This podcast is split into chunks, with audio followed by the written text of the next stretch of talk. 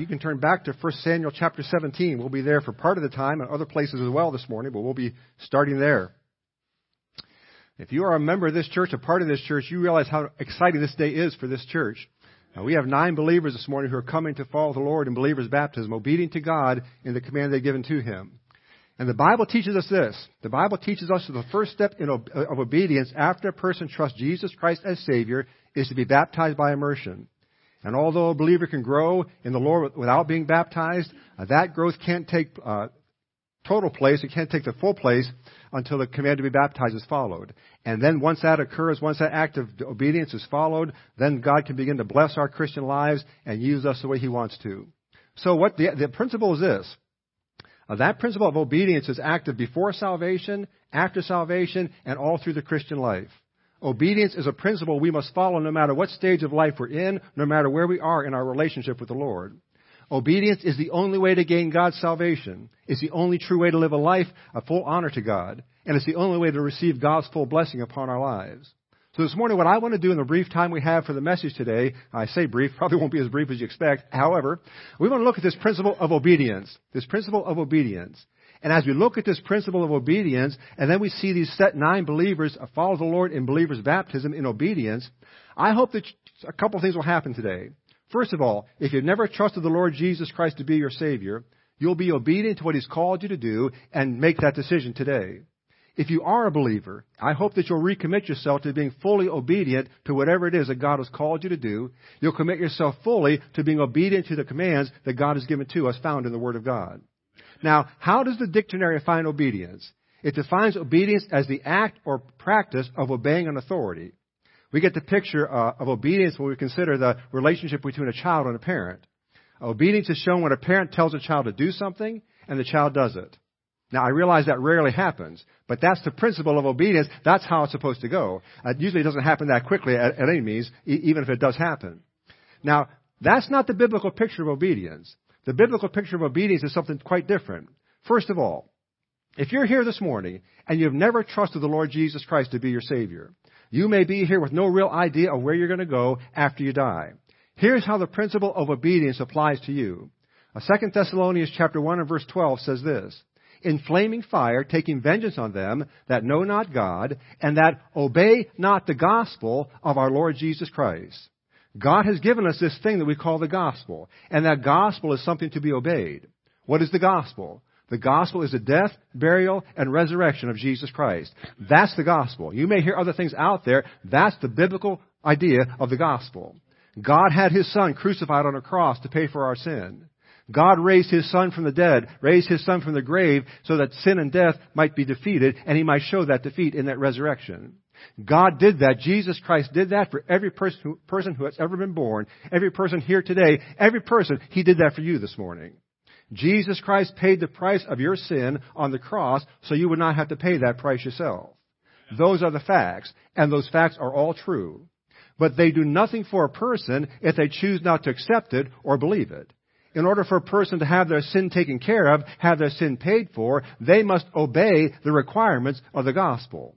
What are the requirements? A person must recognize that they're a sinner, that they have violated God's standard of righteousness. They must confess that sin to God and acknowledge it. And then they must believe that God, what God did through His Son, they must accept the payment that Jesus Christ made upon that cross as the payment for their sins.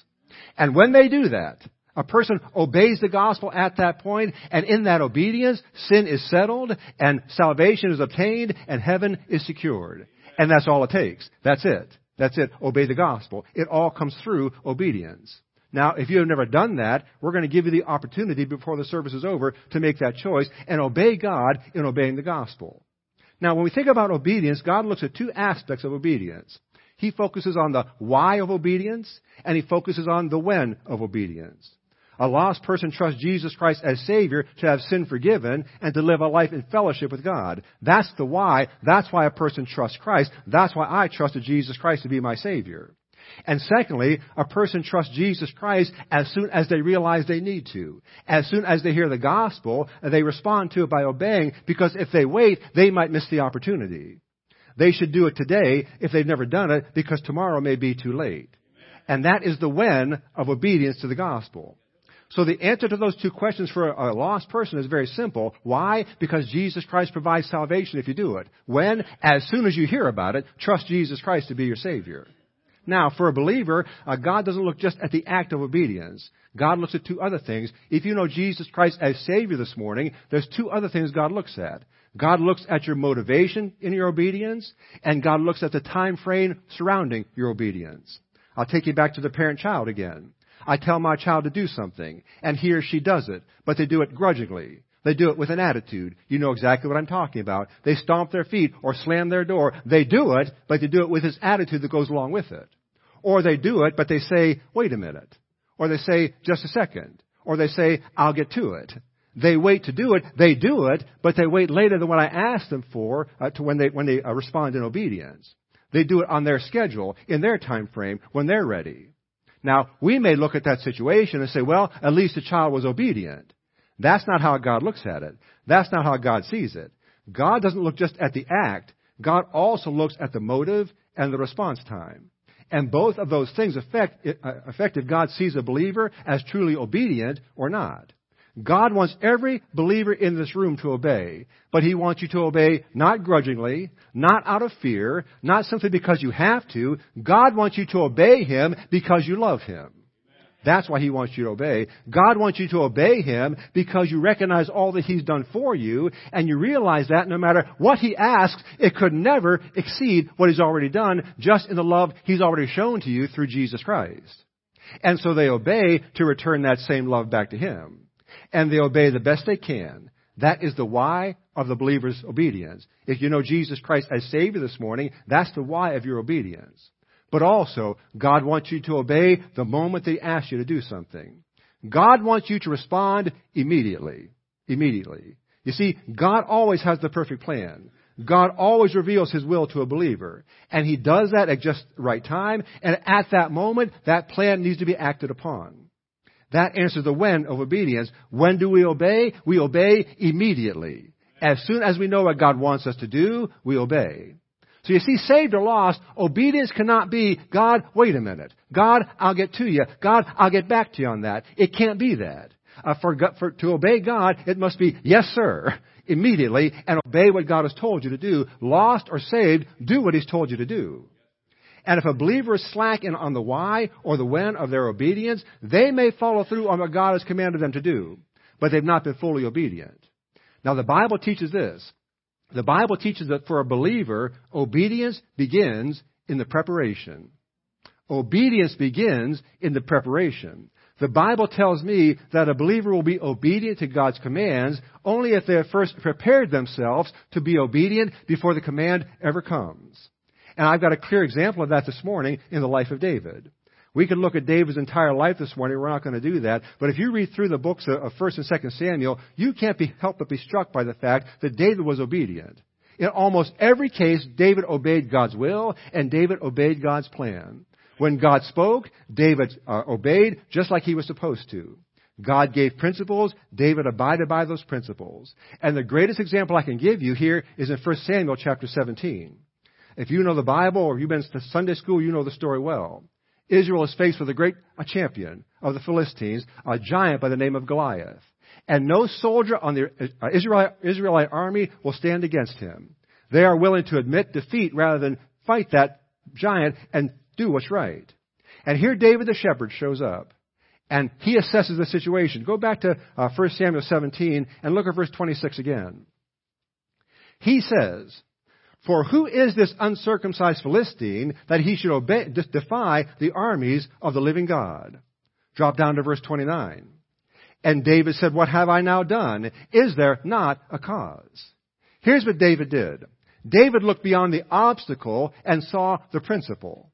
He looked beyond the obstacle and saw the principle. Israel was not being challenged that day. God was being challenged that day. It was a challenge to God. And so David, true to God's command, acted without a second thought. He obeyed and did what all those who were there that day should have done. He did what, he should, what they should have done. He stood for God and he stood for God's enemy and they gained the victory that day. You know that David killed that giant with one rock in his head and down he went. And that was David's obedience acted out.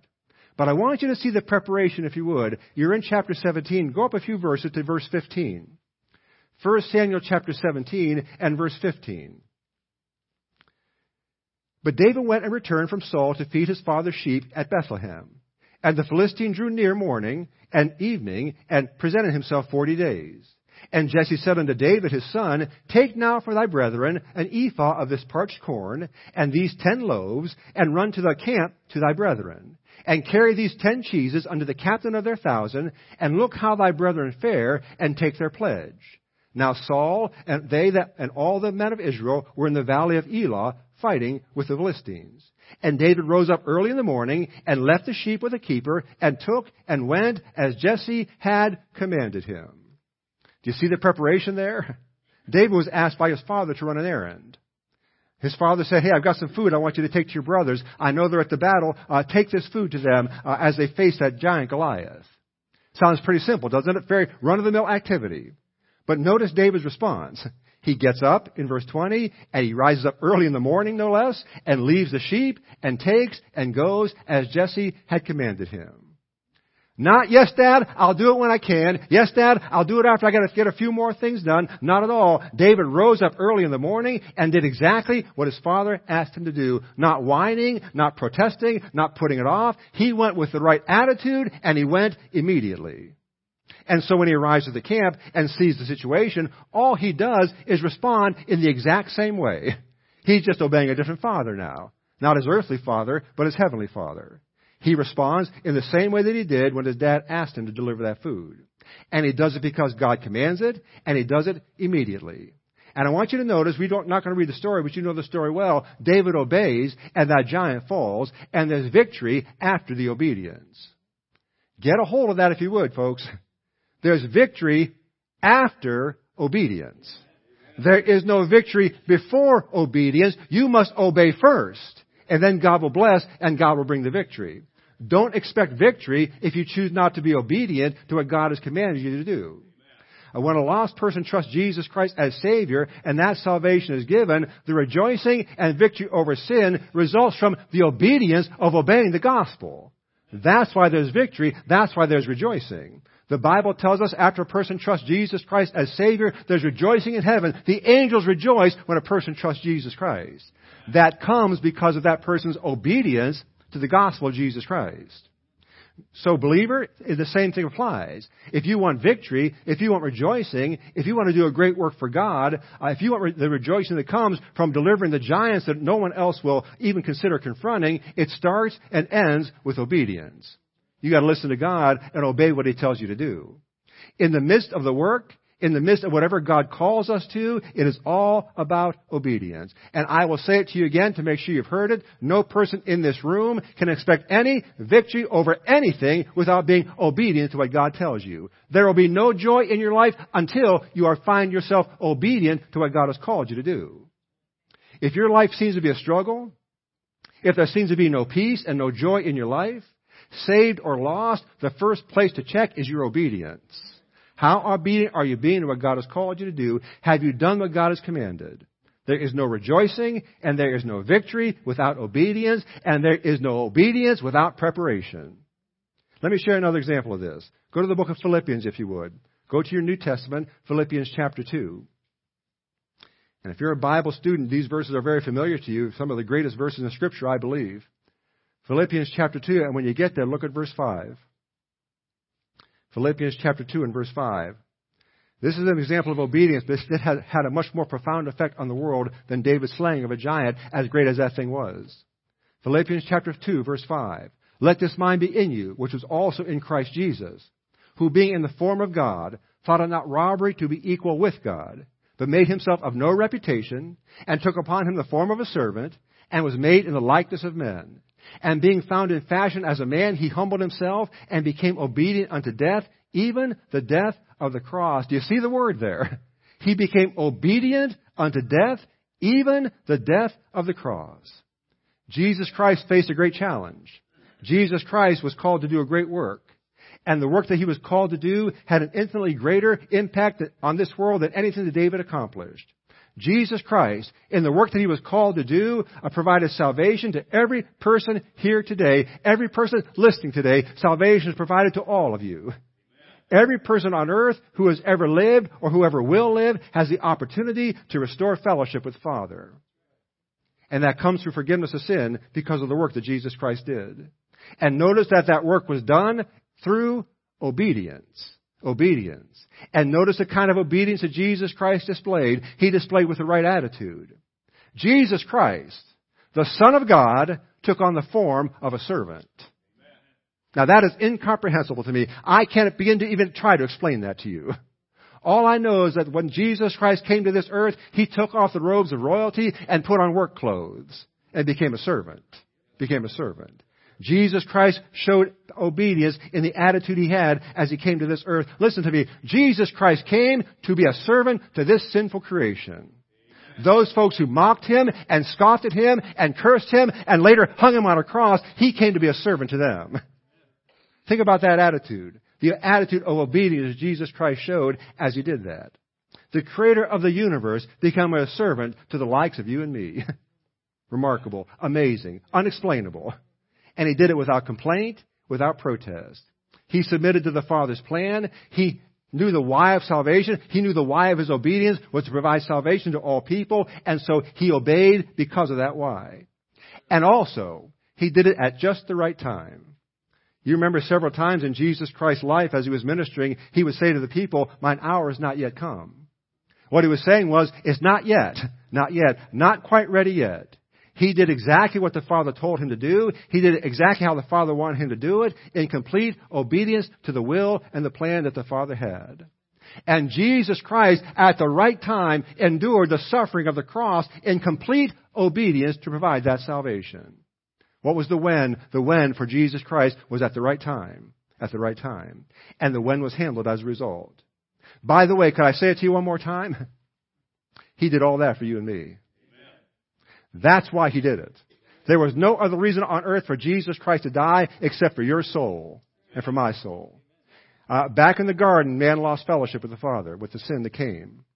And God has always wanted fellowship with His creation. He has always desired that.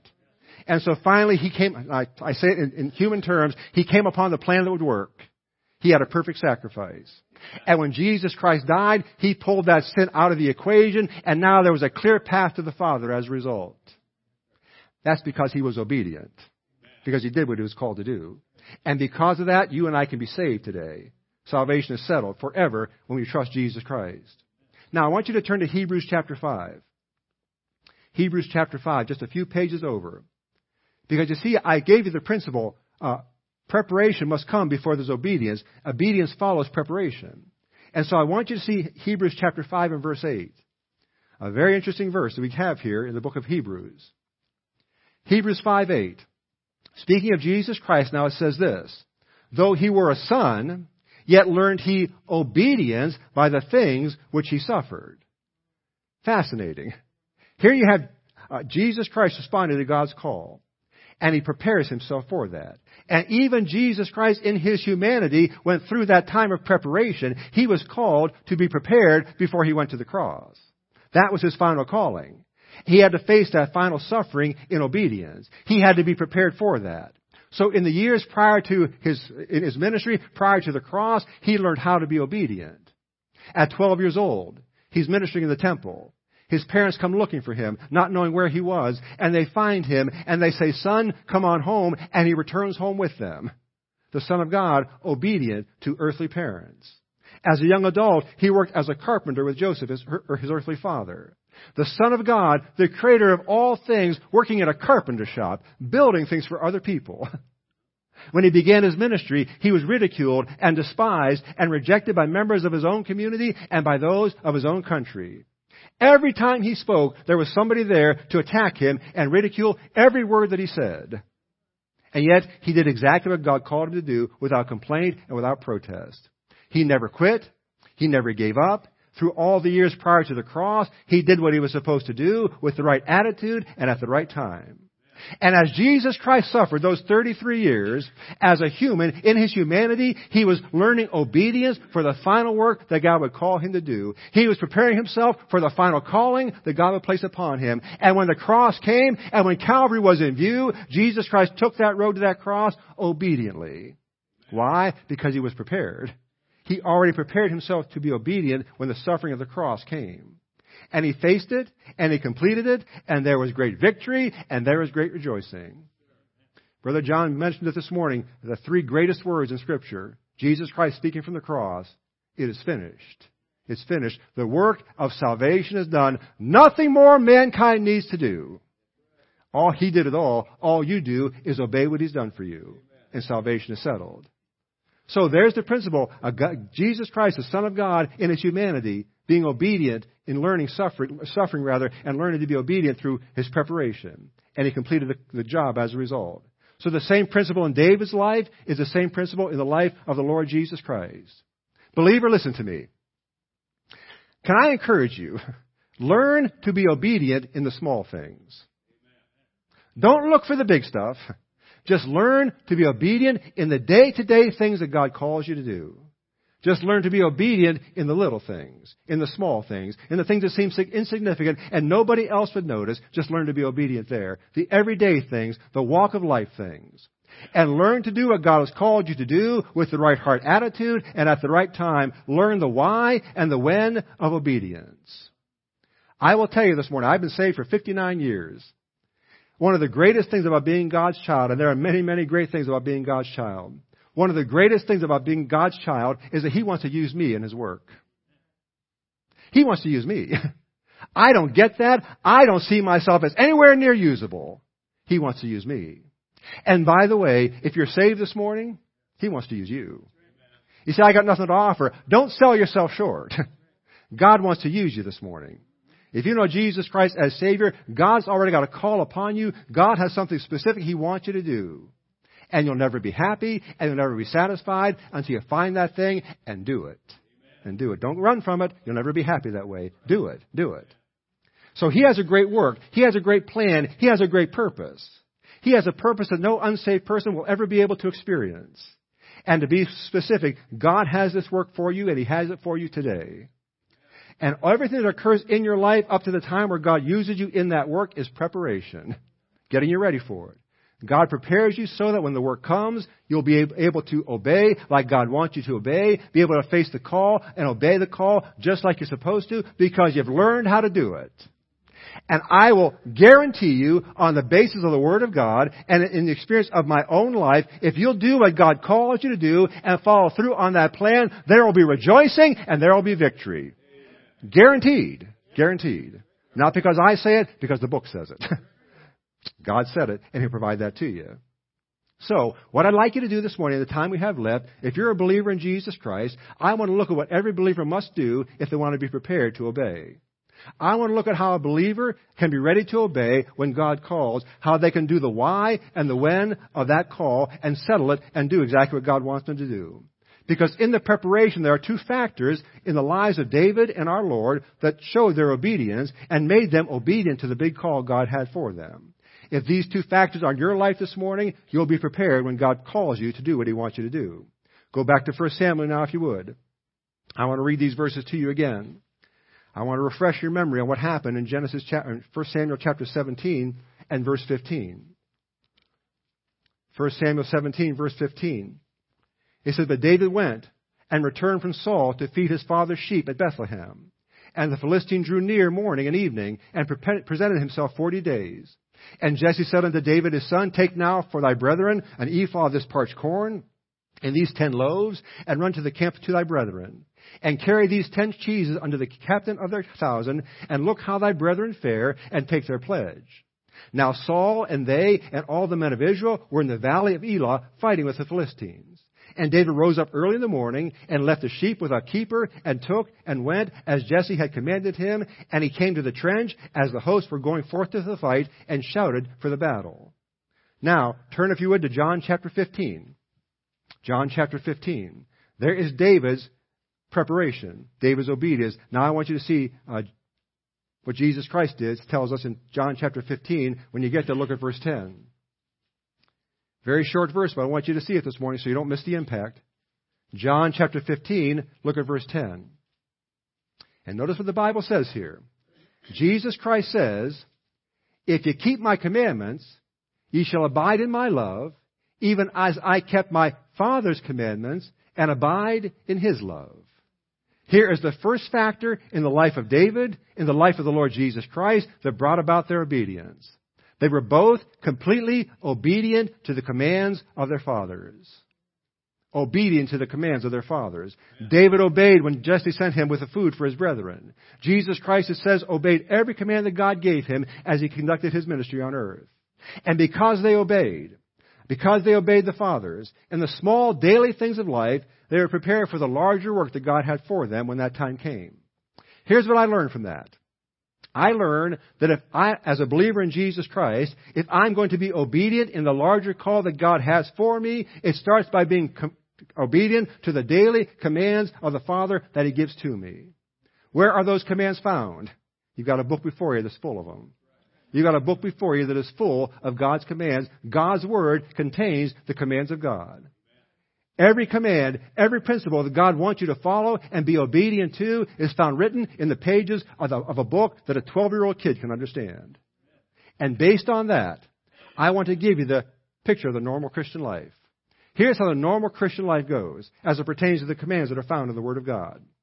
Every day, the normal, everyday Christian sits down and spends time reading the Word of God. He does it systematically. He or she does it regularly. He or she does it consistently. And that's not just what the pastor does. That's just not what the evangelist does or the Bible teacher does. That's what every normal believer does. And they do it, they don't do it only when they have the time. They do it to make time. They make time to do it. They don't do it only when nothing else is, is in the way. They, everything else is secondary to doing that. They don't do it only if nothing good is on TV. They turn off the TV, horror of horrors, and they read the Word of God instead. And when the normal Christian reads the Word of God, they don't just read it for a few minutes and then put it down. They don't flip it open and put their finger on a verse and read that verse and close the book. They don't open some little devotional and read that little devotional and consider themselves done with their Bible study. No, that's not how the Bible tells us. Uh, 2 Timothy 2.15 tells us they study it. Joshua 1.8 tells us they meditate upon it. Psalm 119.11 tells us they memorize it. Those are things that a normal Christian does. Just a normal, average, everyday Christian. Not the super Christian, the normal Christian. We're talking about believers like you and me. Now, if that isn't enough, let me take it one step further. Psalm 119.9 says this, Wherewithal shall a young man cleanse his way? By taking heed thereto, according to thy word. That means they, if they read a command of the Word of God, or they see a principle in the Word of God that gives them instruction on how they are to live or conduct themselves, they take heed to that. In other words, they listen and they obey it. They take that principle and they make it part of their conduct. They take that command and they follow it and they never stop following it. And they follow it happily because they know that obeying their father pleases him and they have, they want to please their father. That's the why of following God's commands. And the normal Christian also follows that command immediately. You don't pray about it. Don't wait for God's leading on it. If there's a command of the Word of God, you just follow the command because there's nothing else to do. You can pray about it from now until you pass away and the command's not going to change. It's going to be the same command. So immediately follow that command. God is intensely interested with the when of our obedience. I've talked to believers about their Christian walk and they'll say to me, well, I'm a Christian. I just don't take it as seriously as you do. And my internal response is to say, oh, I see, you're abnormal. I've talked to other Christians who will say, I know what God wants me to do, whether it's in a relationship or a job situation, in their spiritual walk somewhere. They say, I know what God wants me to do, I'm just having a hard time doing it. And internally I say to myself, I see, you're an abnormal Christian. That's what abnormal Christians do. If a believer is a normal Christian, if they know what God wants them to do, how He wants them to respect, react or respond to something, and they choose not to do it, they're abnormal. That's not a normal Christian walk. That's abnormal, according to the Word of God. And one of two things is going on if a believer does that. Either they have so allowed the flesh to control their lives that obedience to God is out of the question, or they are so influenced by other believers and their abnormal behavior that they allow the lack of obedience of other Christians to influence how they conduct their Christian walk. And neither of those things are excuses for disobedience. There's a very simple verse in Scripture that clears all this up for you. I'm going to read it to you. Very, very simple. Here it is. James 4:17. Therefore to him that knoweth to do good and doeth it not, to him it is sin. Clears it all up. If you know what to do and you choose not to do it, it's sin. Bottom line. Slavocka didn't say that. The Word of God said that. If a believer reads a command in the Word of God and chooses not to follow it, that is sin. And obedience in the life of a normal Christian is a natural response to a command. The normal Christian reads a command and they follow it because of their love for Jesus Christ and they follow it as soon as they read the command. Don't give a moment's prayer to it. Follow it. Here's the second factor. The first one is to follow the commands of God. Here's the second one. I want to read you Hebrews 5 8 again. It says, though he were a son, yet he learned he obedience by the things which he suffered. Suffered. That horrible word, suffered. As you've already noted, in preparation for the cross, Jesus Christ lived a life of suffering. If you read through the life of, of David in 1st and 2nd Samuel, as I said, and just take note of all the trials and the sufferings that David went through, you'll be amazed at what he had to go through in his walk. And humanly speaking now, I believe the reason that David and our Lord were able to accomplish what they accomplished is because before facing their greatest trial, they had been schooled in the school of obedience, uh, of suffering rather. They had been schooled in the school of suffering. They were prepared to obey God no matter what the cost because they had already learned to pay the price. Already learned to pay the price. We avoid doing that, don't we? I don't want to pay the price. Well, if you want to be obedient, you've got to be prepared. And one way God prepares you is through suffering, learning how to pay the price. And so when Jesus Christ and David were called upon to do their greatest work, which involved their greatest risk, they obeyed with the right heart attitude and they obeyed immediately. And here's what I find in church history. I find in church history that every great hero of the faith, every believer who did extraordinary things for God, went through tremendous suffering and hardship prior to that. I think it's almost without, without exception. Here's how David described his life in Psalm 119 verse 71. He said, It is good for me that I have been afflicted, that I might learn thy statutes. It's good that I've been afflicted, David says. It's good that I went through that suffering, because going through that suffering, I learned statutes. David says, before God put me through what he put me through, I knew God's statutes. I had read them. I understood them. But after the affliction, I learned them. I learned them. Great difference there, folks. A great, great difference. He says, after it, I learned them. During the affliction, David had to apply what he knew. He had to trust those commands that prior to the affliction, he had an intellectual understanding of. Believer, listen to me. There's a difference between knowing and learning. knowing and learning. In the affliction, David went to school. And he found that the best way for God's children to live is by obeying God's statutes.